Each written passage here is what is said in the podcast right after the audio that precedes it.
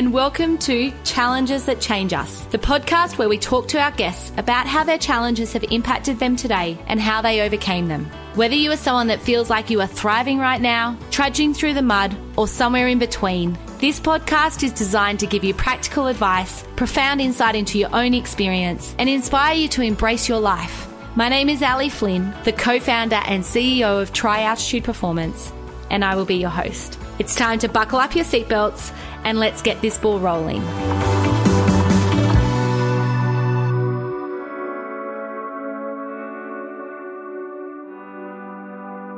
Welcome back for another episode of Challenges That Change Us. I know the last two weeks have been really huge for many of you, and you may have needed to skip an episode or two due to personal circumstances, and I love that you can do that. I haven't had any feedback yet on the resources that I put up in the Facebook group in the guide section. So just let me know if this is the kind of information and resources that are helpful, and my intention would be to keep adding to this library as we go. Also, crazy response to the free personality and performance masterclass. The 6:30 p.m. session is nearly full, so if you missed out, jump on the show notes or in the Facebook group and check it out. We are offering a free 90 minute masterclass on how to unpack the behaviors of yourself and others without getting frustrated every time someone does it differently to you, even if it doesn't make sense in your head. It is for anyone looking to understand what makes them tick and unpack what drives and motivates people around them. So if you're a CEO, a leader, a business owner, and you want to nail your communication with your team, or anyone really just wanting to build their communication framework, both professionally and personally. So jump on the show notes or the Facebook group for more information. Okay, down to business. As I said, the last two weeks have been huge episodes. And coming into spring, well, for us Aussies, it's coming into spring. A lot of people start to think about getting their bodies moving again. More often than not, the thought of running crosses through people's minds. So I've reached out to our physio and invited her on to talk about the challenges that new runners face. This episode will be great for anyone interested in running or understanding the load principle in fitness. Some of you may not actually realize that I own a couple of businesses, a fitness business, a yoga studio, this podcast, and a national wellbeing and performance company called Tri Altitude Performance. Dave Ballard up at the Brisbane Broncos and I founded this company and we have recruited the best of the best. Andy Bishop is our physio and she talks about all things movement and body. I will be bringing different members of the team on to this podcast at different stages so that they can talk to you about challenges that they see in their everyday work. But today we specifically talk about what to consider when heading out for a 1, 5 or 10k run. What does it mean in industry when we throw around the term loading? We talk about understanding training plans, common mistakes that both Andy and I see, and also tips for your recovery. The aim is that after listening to this episode, you'll feel more confident and ready to set yourself up for success this spring in your training. Andy has over 10 years experience as a physiotherapist. She has a master's and is a dual titled APA sports and exercise physiotherapist and musculoskeletal physiotherapist. She has extensive experience working with a variety of sports with athletes from grassroots right up to international level. Recently, she's worked with Touch Football Australia, Netball New South Wales, and Queensland Water Polo. So it's time for me to stop doing all the talking and introduce you to this legendary superstar. I hope you really enjoy the change of pace in this episode. So I'd like to welcome Andy to the chat today. I've known Andy for almost a couple of decades in the professional and personal space, and I love working beside you and working with you in Tri Altitude Performance. So welcome to the podcast, Andy. Hi, thank you for having me. And I like to start, our audience will know this, but I like to start with asking you if you were to describe an animal that best suits your personality, which animal would it be and why? when you sent me these questions, I just was like, oh God, because I have really struggled trying to find an answer to this for the last few days. And um, I'm sorry, I'm still stumped. Good thing I've been thinking about it as well. And I was a bit the same. Like, I was like, would you be a big cat or a horse? But I actually, the animal that comes to mind for me is an owl. And I think about a white owl, and I don't know why white, but that's the one that comes to mind, like a really fluffy white owl. And the reason why I say that is because you're actually quite introverted and quiet when people don't know you very well.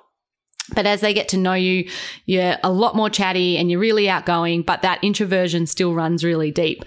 But the reason why I say owl is because I also think you are really wise and really perceptive. It's one of the things I admire most in the professional world about you is that you have the ability to think about a problem from a 360 view. You know how the owls turn their heads and they can almost go 360 all the way around? That's what I think about you when I think about how you work with your patients and clients. Right quite a creepy little exorcist view, but I'll take it. well, we can we can work on a name for an owl a little bit later on. The other question that I often ask is, did you have a favorite room when you were growing up in your house? Look, I, I think favorite versus the first thing that came to mind was the living room, and I think that's just purely because I come from a fairly big family.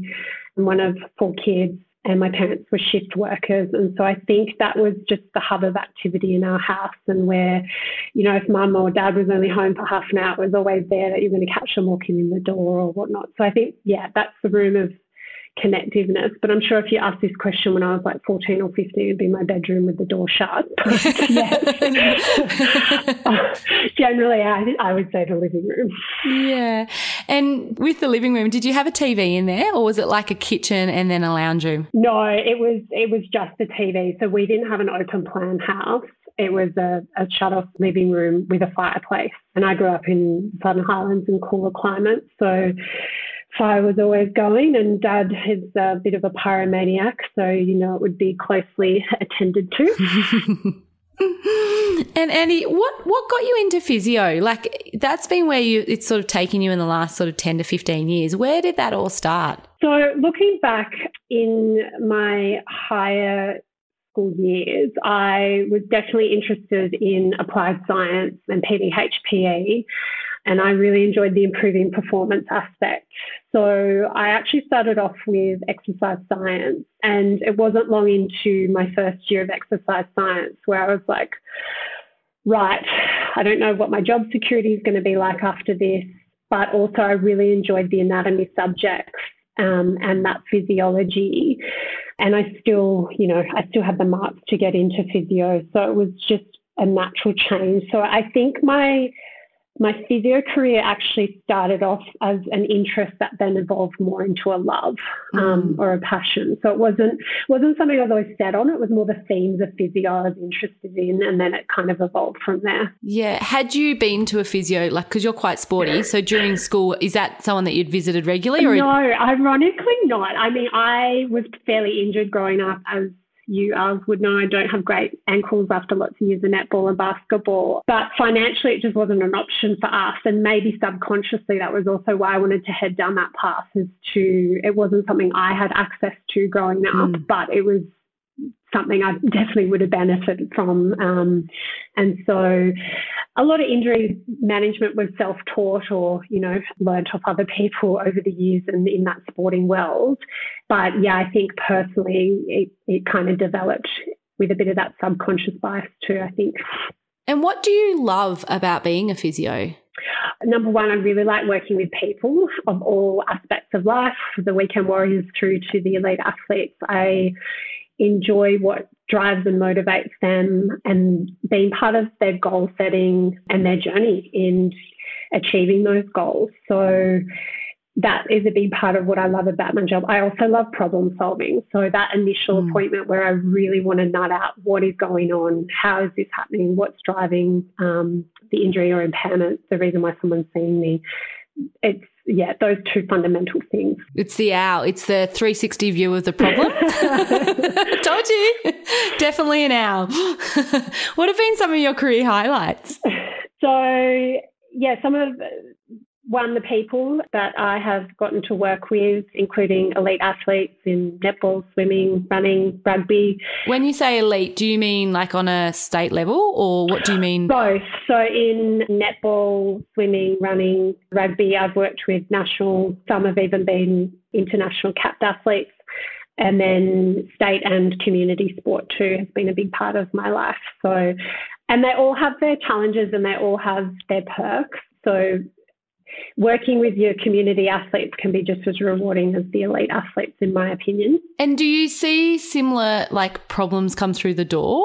Yes and no. So you'll see, I'll see trends, which uh, I will probably talk a bit further on about today. Yeah, you do see trends. So overuse can be a big problem in both worlds. And whether that can be due to competition demands in the elite athlete and the timing of competition. So you know, a runner might have a season where they have a lot of events on and then a fairly long off season. And so mm. it's that increase. Whereas, and you'll see a similar injury in the general community with someone who's just taken up running who goes too hard too quick. And so, whilst their physiology may be a little bit different, the injury itself might be a bit the same because of the, the underlying cause of the injury. Yeah.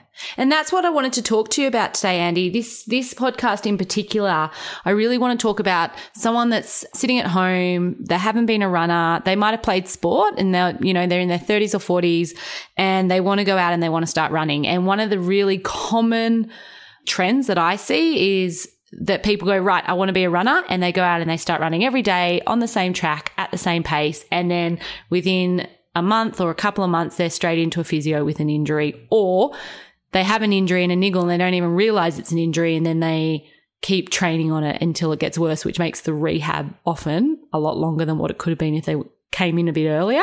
Yeah. Yeah. So when you think about someone that's sitting on the couch thinking that they want to start running, what are some of the challenges that you would see new runners facing? Okay. So if someone is fresh, like fresh, fresh to running, I think first of all, it would be worthwhile to just think about what's what's the goal here? Like what is driving this moment, this motivation to to take up running? Is it weight loss? Is it I want to compete in the city to surf? Is it my friend is trying to lose 10 kilos and I want to support them? Or is it a health scare that has kicked them into gear in their 50s? So, what is mm. that, that motivation to begin with? Because someone who's 18 and taking up running is going to have a very different journey to someone who's 50 and taking up running. So, I think knowing a bit of that background, first of all, is important and what motivates them. I think it also, when you talk about that, it, the reason why it's important to think about what motivates you as well is that you can help set yourself up for success in that area too. So if you know that you want to run the city to surf, that's an event on a certain day. So you could go and get a training plan for that. But if you're running to be social and you want to run with your friends, then it's a different training plan we would give you because Absolutely. Yeah, you, you'll be going out and they might already be running 5Ks. And how do we start to load you? Because that's, that's the loading problem is definitely something that I see that is a huge problem for people beginning. Yes, and if if it's not a problem now, unfortunately, it's going to be a problem later on. And that is often when, as a physiotherapist, that's when I see people where something has gone wrong. And it might be four months into their running program, it might be four weeks, or it might be four days. Um, and so it's just having that bit of yeah, education, but also understanding your goal to help you formulate a plan to be successful to prevent injury as well as achieve those goals that you want. And can you describe when we talk about the word load, like you and I throw that word around like it's our everyday language, but for someone out there, they may not even know what that means. Mm. So, training load, a good way to think about it is it's basically your overall workload. So it's how hard your body is working and the demands that you impose on it. So that's not only what we call external load, which is probably the quantities we always think about, whether it be pace or distance or number of runs you've done per week. So that's that's what we would call your external load, but it also factors in your internal load. So how tired you are. Like the internal load is factors you can't change essentially. A good way of thinking about it is how hard does that make it feel? So we've all, well, those who've run or even gone for a long walk, you might find one day walking 5Ks feels super easy, but you do the exact same walk a week later and suddenly it's a lot harder.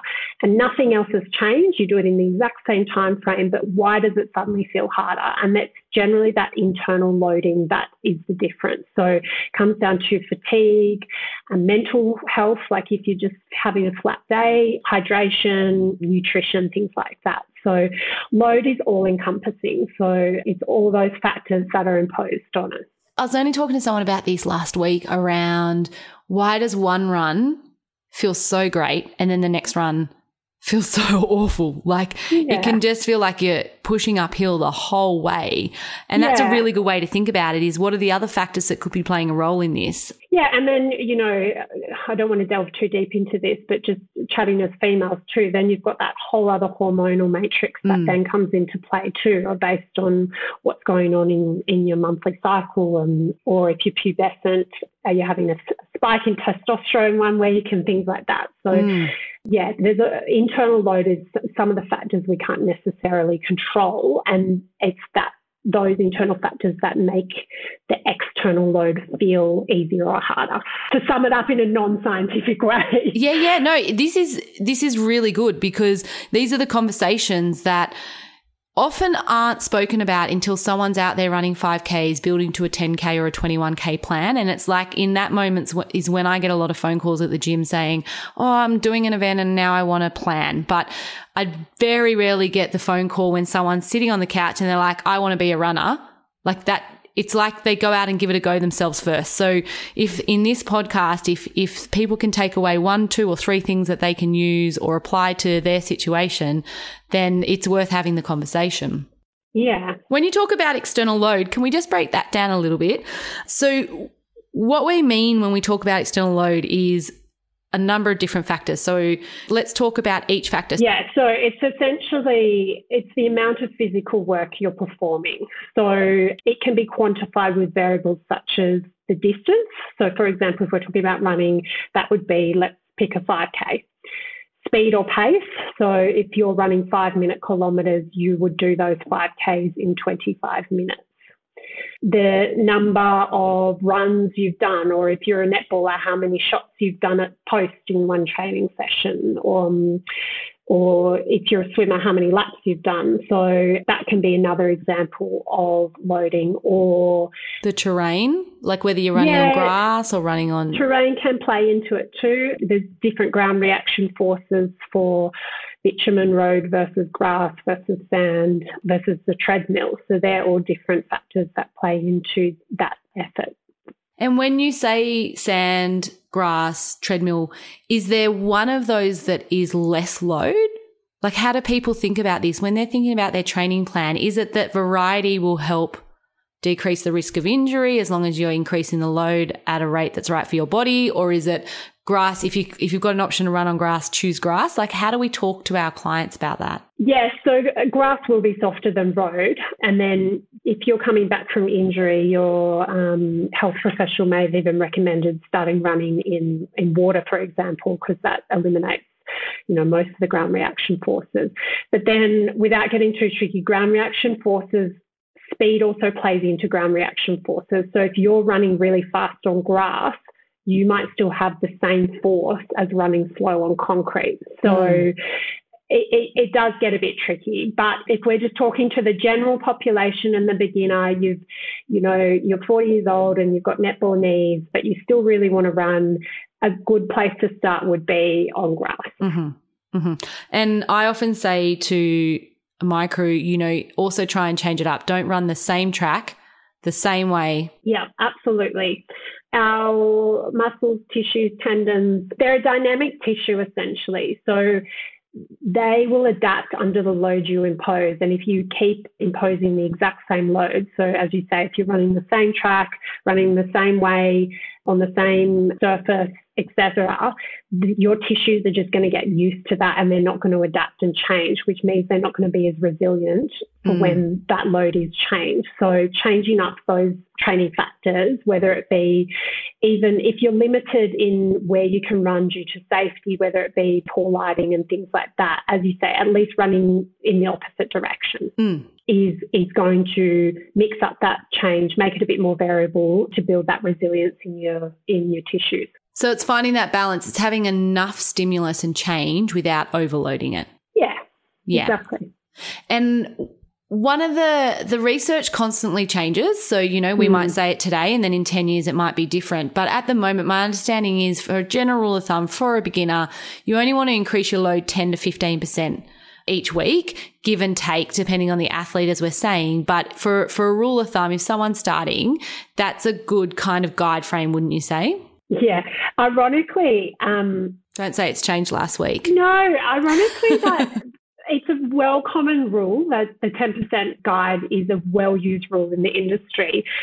But ironically, it actually hasn't been researched. Really? Yeah. And there's minimal research on that sweet spot to scientifically to back this up. But anecdotally, that yes, that 10, 5 to 10% is a safe guide as well as consistency. So that's the key.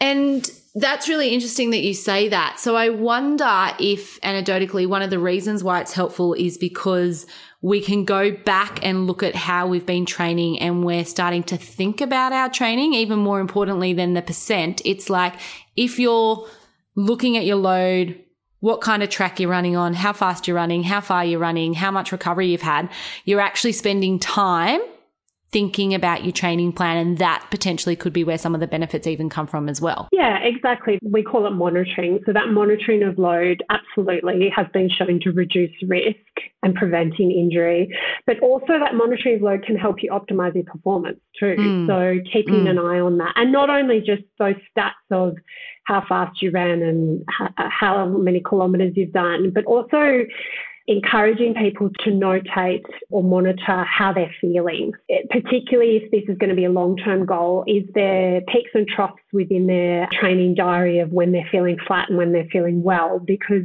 there's no point having your 14K long run day that, you know, on a Saturday, if you know you've got a really busy Friday at work and then you've got drinks with the girls after work, etc. Mm. So it does help you map out your training diary a little bit to allow you to optimize your performance because there are common areas throughout the week or the month where you're just not going to be at your best. Mm. I love that you say that because I recommend to our clients when they come in, have your training plan, get your diary out. And the very first thing I say to him is look at your diary. You know, when are your big weekends? When are your big work weeks? When, are, and then we start to fill in when your training sessions are. You don't get a training plan unless you're an elite athlete, but we're talking about zero to five Ks here. So we're talking about just starting out.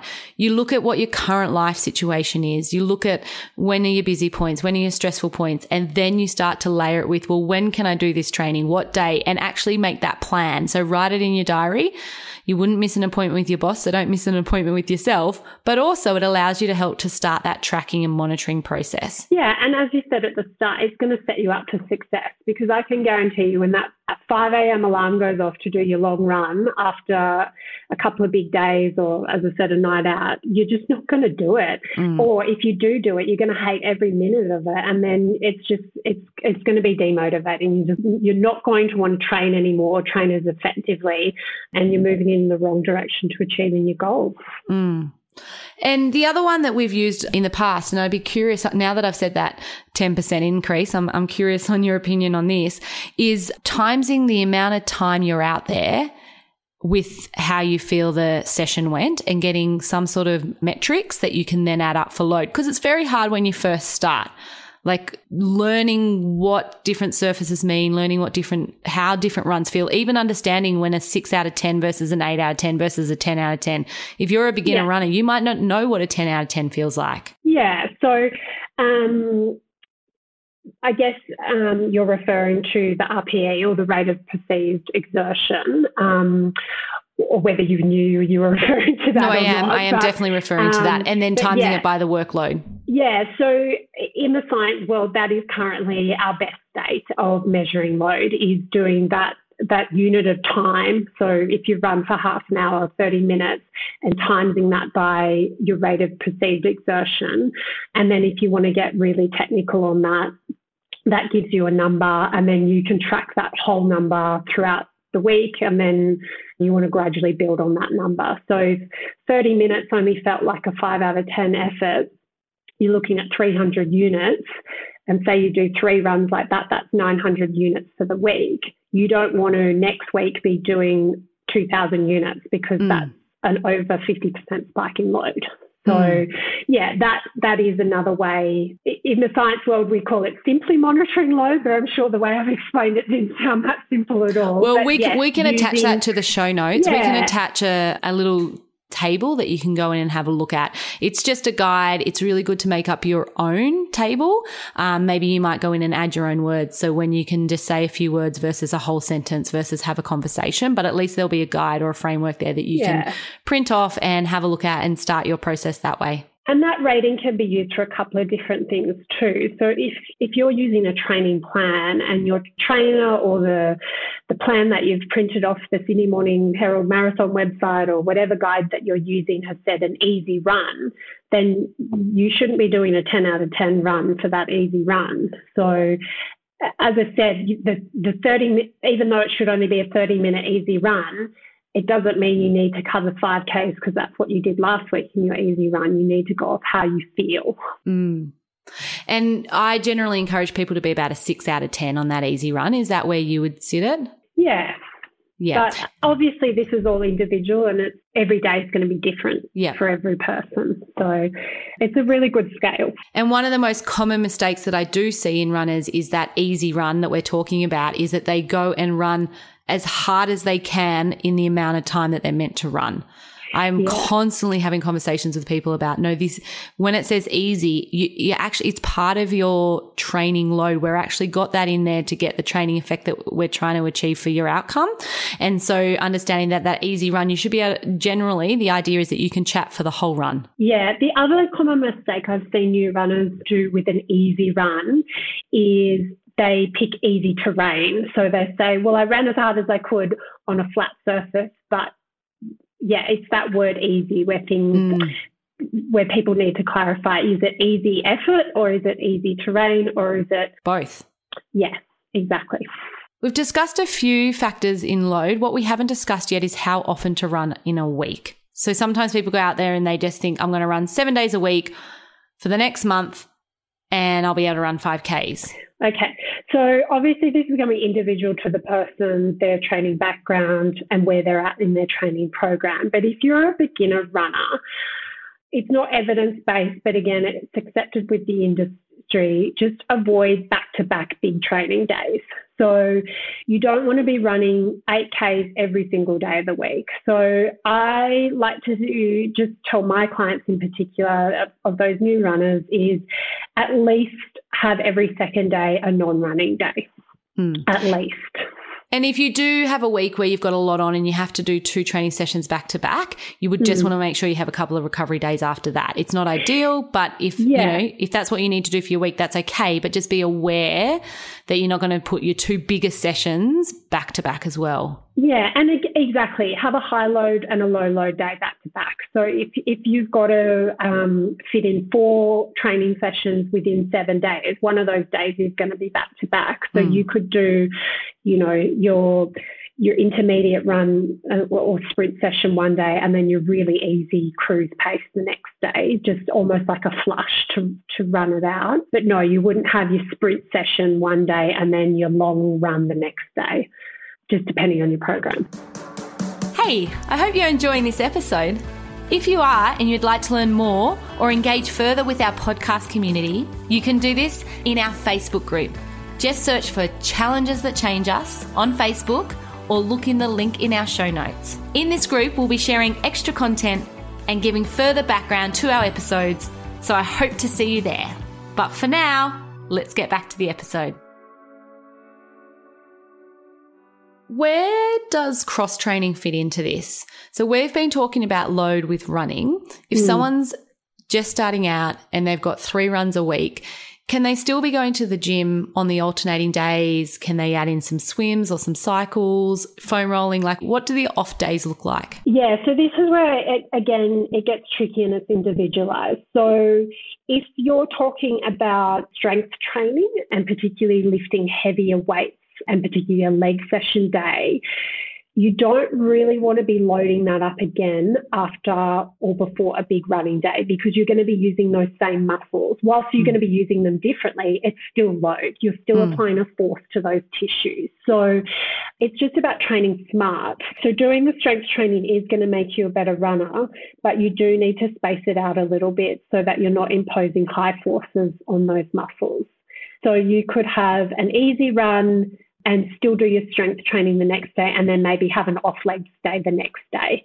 So mm-hmm. you could still swim, but again, going back to that RPE scale we talked about, all that perceived effort, if you've had three training days in a row, not necessarily all running days and your body's just saying, I've had enough, then listening to your body is just as important as your training program because otherwise you're not really going to get anywhere. You're not going to make those adaptive changes. Your body's struggling to repair and recover. So you're not really actually achieving anything in your training program for you to advance as is. So cross training is super important. And we also spoke about variability to your tissues and so mixing up those applied forces. So I absolutely encourage cross training, but it does come down to a bit of balance in your in your run program. And that's where working with your trainer, like yourself or your physio, and just getting that other set of eyes on your program can be really beneficial. Mm, I was thinking that as you say that it it is complicated and it is individualized, and that's why just printing a program off the internet and just going and doing it, it can sometimes end up a bit disastrous because it may not be thinking about your own personal situations, what your previous training history is, what your previous injuries are, what you've got on at work, what your job is. And I know I, a few years ago, I had someone come into the gym and I asked everyone, you know, what sort of training have you done?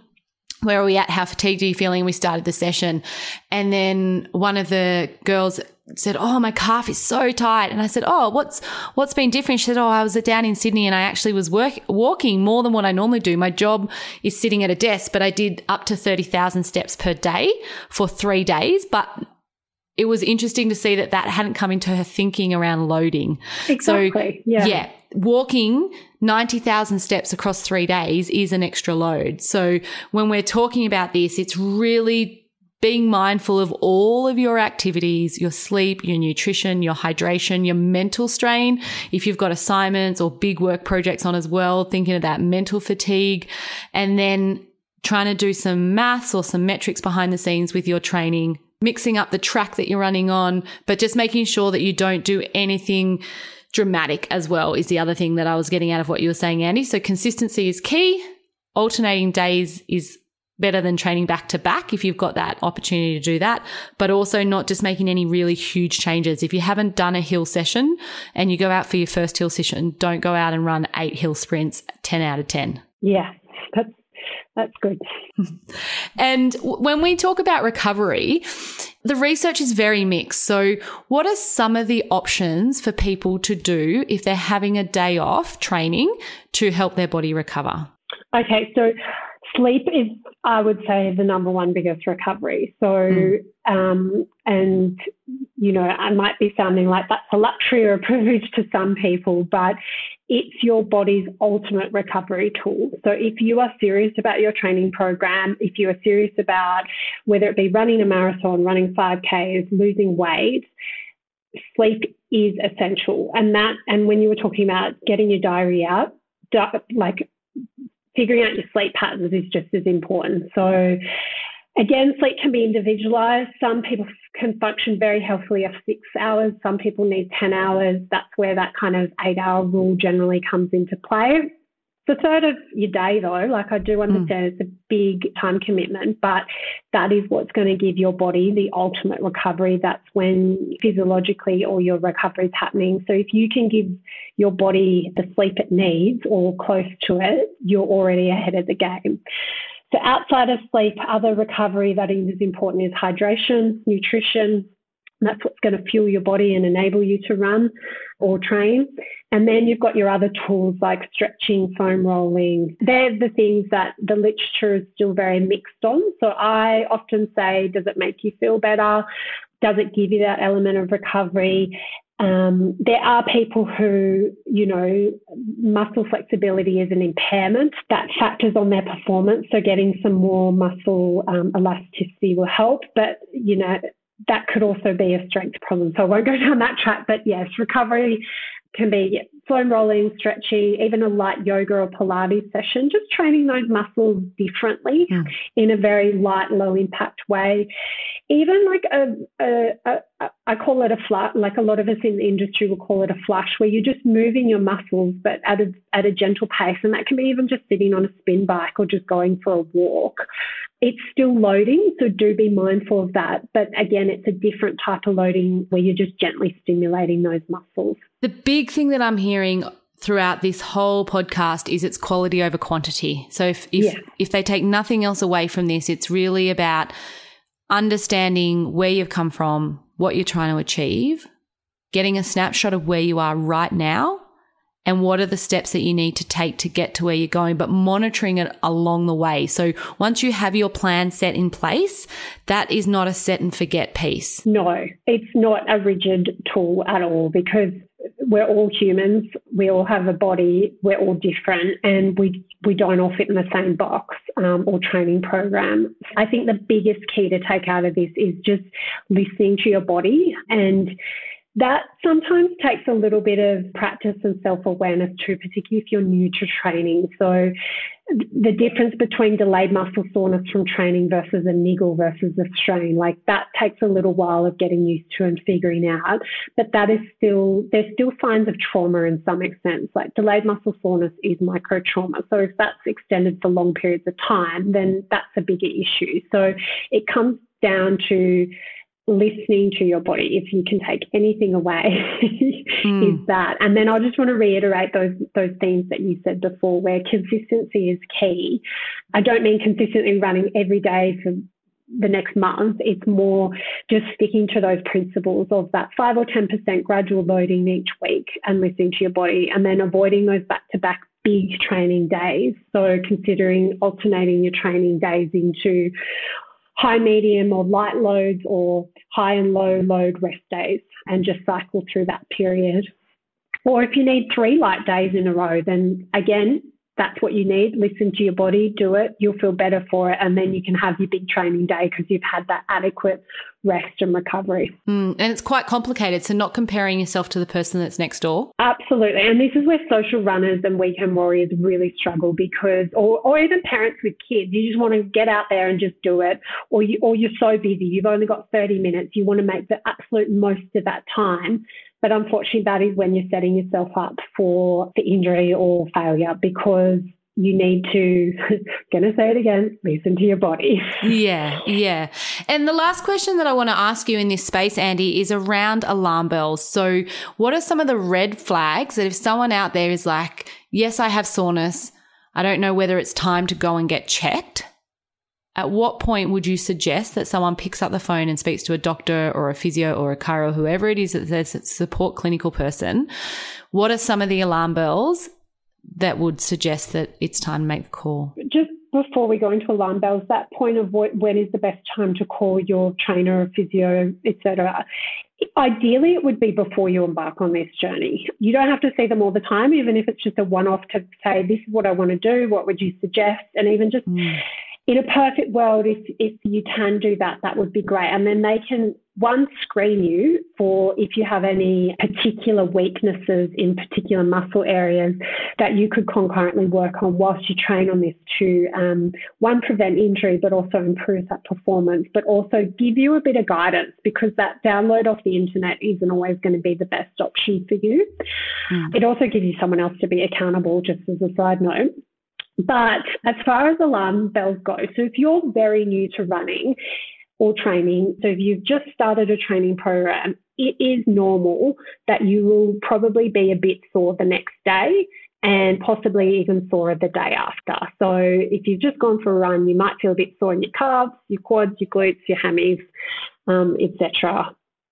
If that soreness continues for longer than 48 hours, then that is a sign that perhaps it's not normal muscle loading. Um, so you've either overdone it and done a mild strain, um, or your body's not coping with the recovery. So you could give it another, like you don't need to rush off to the physio within 48 hours. Give it another day or two. But if it is consistently sore and if it's sore without you actually doing anything, so if you're just sitting there and your calf is sore or it's sore just going for, you know, a light walk to the fridge, then that's actually a sign that you need it looked at. The other signs, and they might sound obvious, but it's definitely something I see in my work is a crack or a pop. like if you hear something, you probably good indication that you want to get it checked out, especially if there's soreness following. Yeah, as well as those other those other um, signs like swelling, bruising, pain, things like that. You you want it checked. In saying that, like if your knees pop and crack just walking downstairs all the time, and you've noticed, oh, that happens when you're running, then that's that's unfortunately they're your knees. That's mm. not a sign of injury. But if it if it was a pop or a crack followed by a pain and an inability to weight bear, for example, then yeah, something's not right there. That yeah. that needs to be checked. That's not just oh, I went for a run, I'm a bit sore. Unfortunately, you've you've likely have injured yourself. And the other two that come up is pain at night.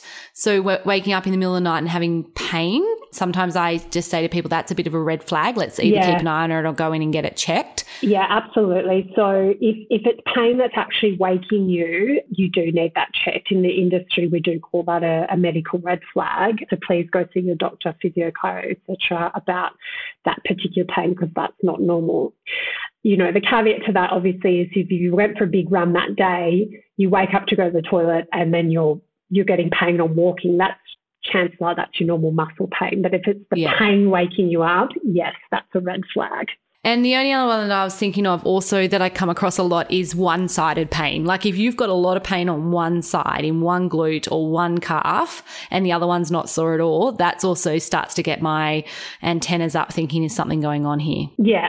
And, and similarly, if you notice that you're training and you can only feel the activation or you can only feel one side working, yes, that would be another indicator that I would want someone to see you. And who would you recommend that people go and see if they're injured? If, if they're sitting here listening to this and they're like, oh, that's me, who would you recommend they go see? So, if you have absolutely no reference point, if you're not someone who ever sees anyone medically, um, commonly, your first point of call is your GP. However, you don't actually need a GP referral to see a physio or a chiro or an osteo, etc., for an injury. So it might actually save you a little bit of time if you go straight through to that referred source. And I'm not going to get into the politics of one allied health professional versus the other. They all have their unique specialties and traits. And so, depending on where you live, it might actually just be a matter of word of mouth referral. Who would you recommend for a hamstring injury versus a foot injury? Or who you can get into is another, you know, yeah, that's, that's, also very thing. relevant. Particularly in this current time that we're living in with staff shortages and things like that, it, it might be who who you can get into and what the wait period is. So if you are walking around with pain, despite your preferred practitioner having a wait list of three weeks, I would strongly encourage you to see someone sooner because you've lost three weeks of rehab and three weeks of training if you're going to wait to see that particular person. Mm. And we've talked a lot about all the things to be aware of and not all the things, some of the things to be aware of and when to get checked out. I also want to add that going out there and starting running from zero to 5Ks is incredible. And if you're thinking about doing that, absolutely. We want to see more people moving for sure. And we want to encourage you to reach the goals, whatever you set for yourself. But we're just recommending that you just take a little bit of time to think about and set yourself up for success. Absolutely. And well done. It's an awesome achievement and welcome to the running world. It's really exciting. so jump on the show notes for today and you'll see lots of the goodies that we've been talking about throughout this podcast. And Andy, I like to finish all of our podcasts with who is someone in your world or something that makes you laugh? And I mean belly laugh. I'd have to say my younger brother. He's just an absolute clown. And I think absence makes the heart grow fonder. We don't get to see each other very often, but when I do, he certainly leaves me with my cup full. He he's just a nut job, basically. well, thank you, Andy. I really appreciate your time, taking time out of your busy day. And uh, this will be the first of many conversations that we have, hopefully. So thank you. Thank you for having me. Enjoy running, everybody. So, what did you all think? Let me know if it's nice to have a change of pace and we could do an episode like this every month. Remember, I'm doing these podcasts for you, so your feedback is incredibly valuable to me. Simply pop it in the Facebook group Challenges That Change Us or DM me personally. If you can't tell, Andy and I could talk about running all day. If I'm really super honest with you, when we get on the phone, we nearly always get sidetracked with like something that's happened in the latest research or something we've learned about running that week. I'll also pop up the RPE scale in the show notes, and I'm going to pop some really great running resources up in the guide section on the Facebook group. You probably could even convince me to pop up a 0 to 5k running plan if that interests any of you. Okay, legends, have an awesome week, and I will see you all next Monday with another episode. Thank you everyone for listening and taking the time out of your day. I believe we can learn so much from connecting with other people's experiences and stories. I hope you've gained some strategies and insight from today's episode. You can gain more by joining our Facebook group, Challenges That Change Us, or next week we will return with another episode.